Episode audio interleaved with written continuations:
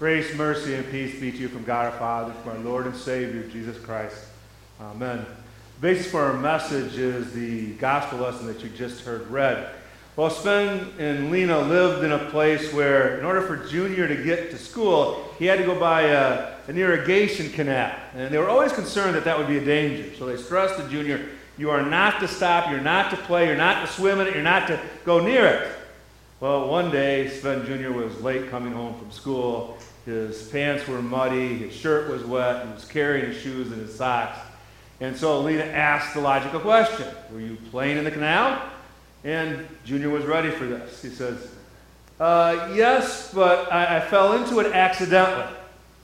To which Lena said, You fell into it accidentally. How do you explain that your shoes and your socks are dry? And so, thinking quickly, he said, Well, I just barely had enough time to get them off before I hit the ground or hit the water. It's tough to admit when you're wrong and when you've done something wrong. And isn't that the difficulty with repentance?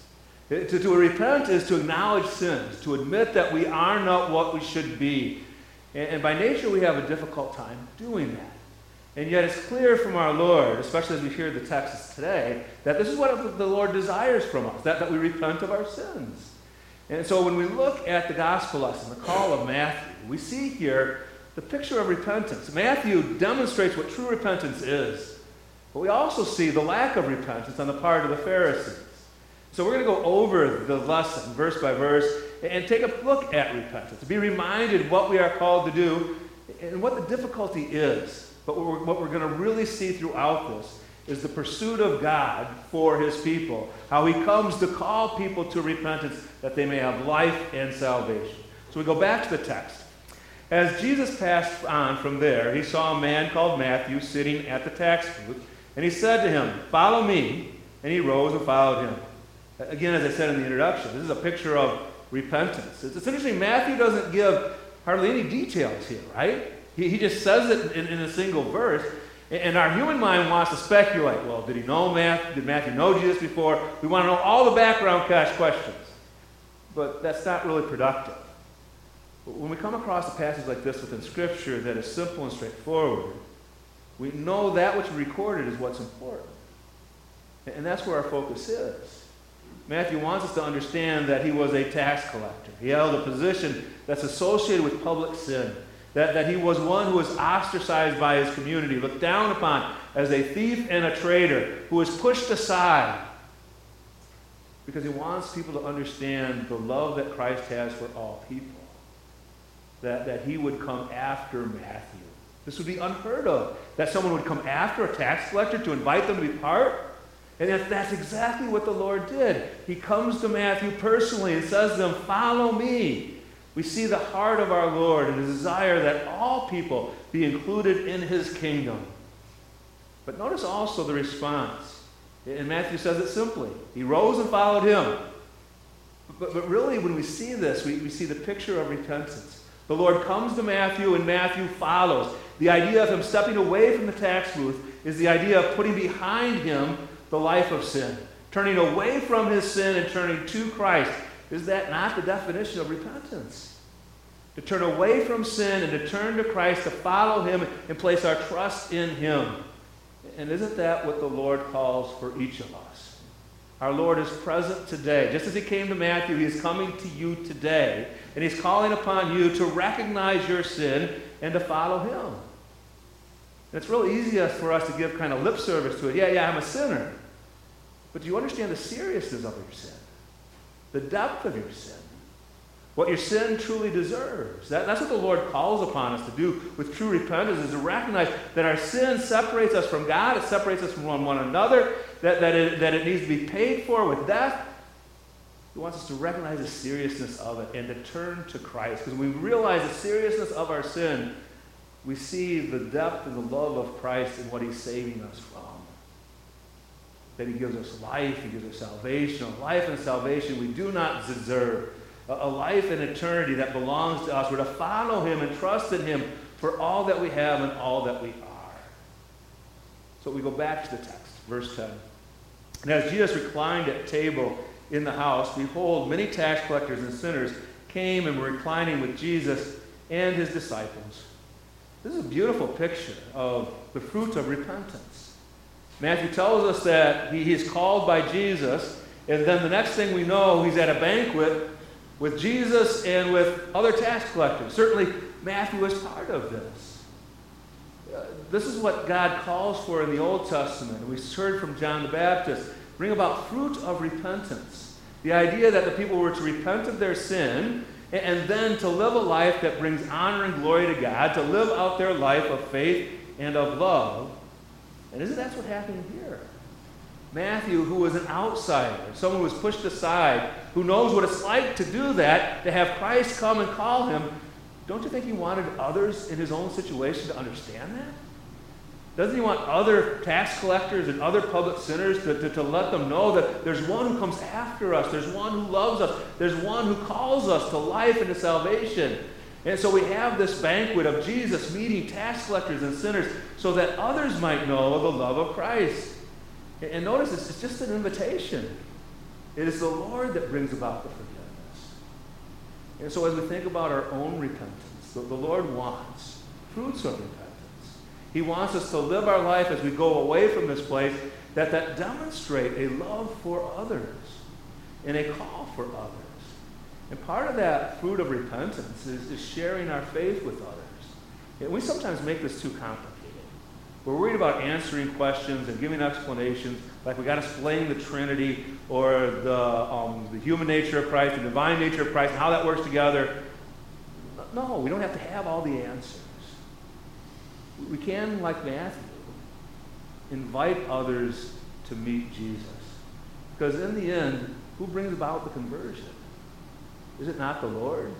Is it not in the encounter with Christ that we are converted? Whether that encounter takes place in the word that is spoken and preached, or that encounter takes place in our baptism, it's the Lord who brings about faith. It's the Lord that brings about conversion. It's the Lord who's done that for us. It's the Lord that will do that for others. Our Lord calls upon us to invite others to the word, to the worship, to Bible class, so that they might meet Christ and so that in Christ, He might bring about a change. He might bring about repentance. We, we rely upon him and we trust the power of his word. And so we have this beautiful example of, of Matthew uh, and this, the fruit of repentance. But not everybody receives this well, right? If we go back to the text, and when the Pharisees saw this, they said to the disciples, Why does your teacher eat with tax collectors and sinners? We see a problem with the Pharisees. It's, in a way, it's really kind of a, a vision problem, right? What do they see when they see Matthew and other tax collectors? What do they see when they see public sinners? They see ones who are unclean. And they say anyone, see anyone who associates with them also as ones who are unclean. They don't see their need. They don't see their hurting. They don't see any of that. They, they see ones that they need to stay away from and to avoid. They don't see them as they are and as the Lord sees them. And there's a reason for this. It begins with their self view. They didn't see the sin in themselves. They didn't see the need in themselves. They thought that they were ones who did what God desired, and they thought they were right with God. And so, thinking that they were right with God, they looked upon those who were they saw as not right with God and set themselves above them. It's in their inability to, to recognize their own sin and their inability to repent that, that makes them unable to see people as they are and as God wants them to see. That's what sets them above. And this is the challenge for us. When you look out at the world, when you look at your coworkers, your fellow students, your neighbors, the people around, what do you see? Do you see people in need? Do you see people who are hurting? Do you see them through the eyes of Christ? Because this is a real challenge because our human nature doesn't want to see them that way. When we see others, we see how they dress, we see their skin color. We see how much money they have. We see their dialect. We see the, the tattoos. We see the piercings. We see their political party. We, we go on and on with the whole list of all those things that we see. And, and the problem with that is many times we make judgments, right, about those things that we like or those things that we don't like. And when we do that, are we not falling into the same trap as the Pharisees?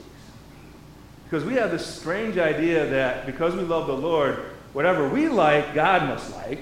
Whatever we don't like, God must not like. But that's not really what the scriptures say.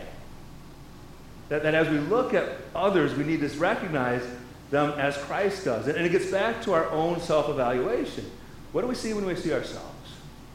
That we are to recognize ourselves as sinners in need of a saving God who loves us, who died for us, who rose for us. And when we do that, and when we humbly recognize the fullness of our sin, then we can't place ourselves above others, can we? And we know the, the beautiful grace of God and we know the forgiveness that He has given, how can we not desire that for those that we see? The Lord opens our eyes to recognize others as ones who are in need and ones loved by our God. And we see them in that way. And that motivates us to reach out in love, in action and in word, and even affects how we think about them. This is what bringing about fruits of repentance really is to recognize the fullness of what we have received and see that need in others as well. And this is what our Lord is getting across in the last couple verses here. As we continue in verse 12, and when he heard it, he said, Those who are well have no need for a physician, but those who are sick. Go and learn what this means. I desire mercy, not sacrifice, for I came not to call the righteous, but sinners. Jesus indeed is calling himself the, physician, and he diagnoses the disease of the Pharisees, and he offers himself as healing. He, he quotes Hosea, calling upon the Pharisees to repent. Just as he's come to, Mo, to Matthew to bring about repentance, he's coming to the Pharisees to bring about repentance.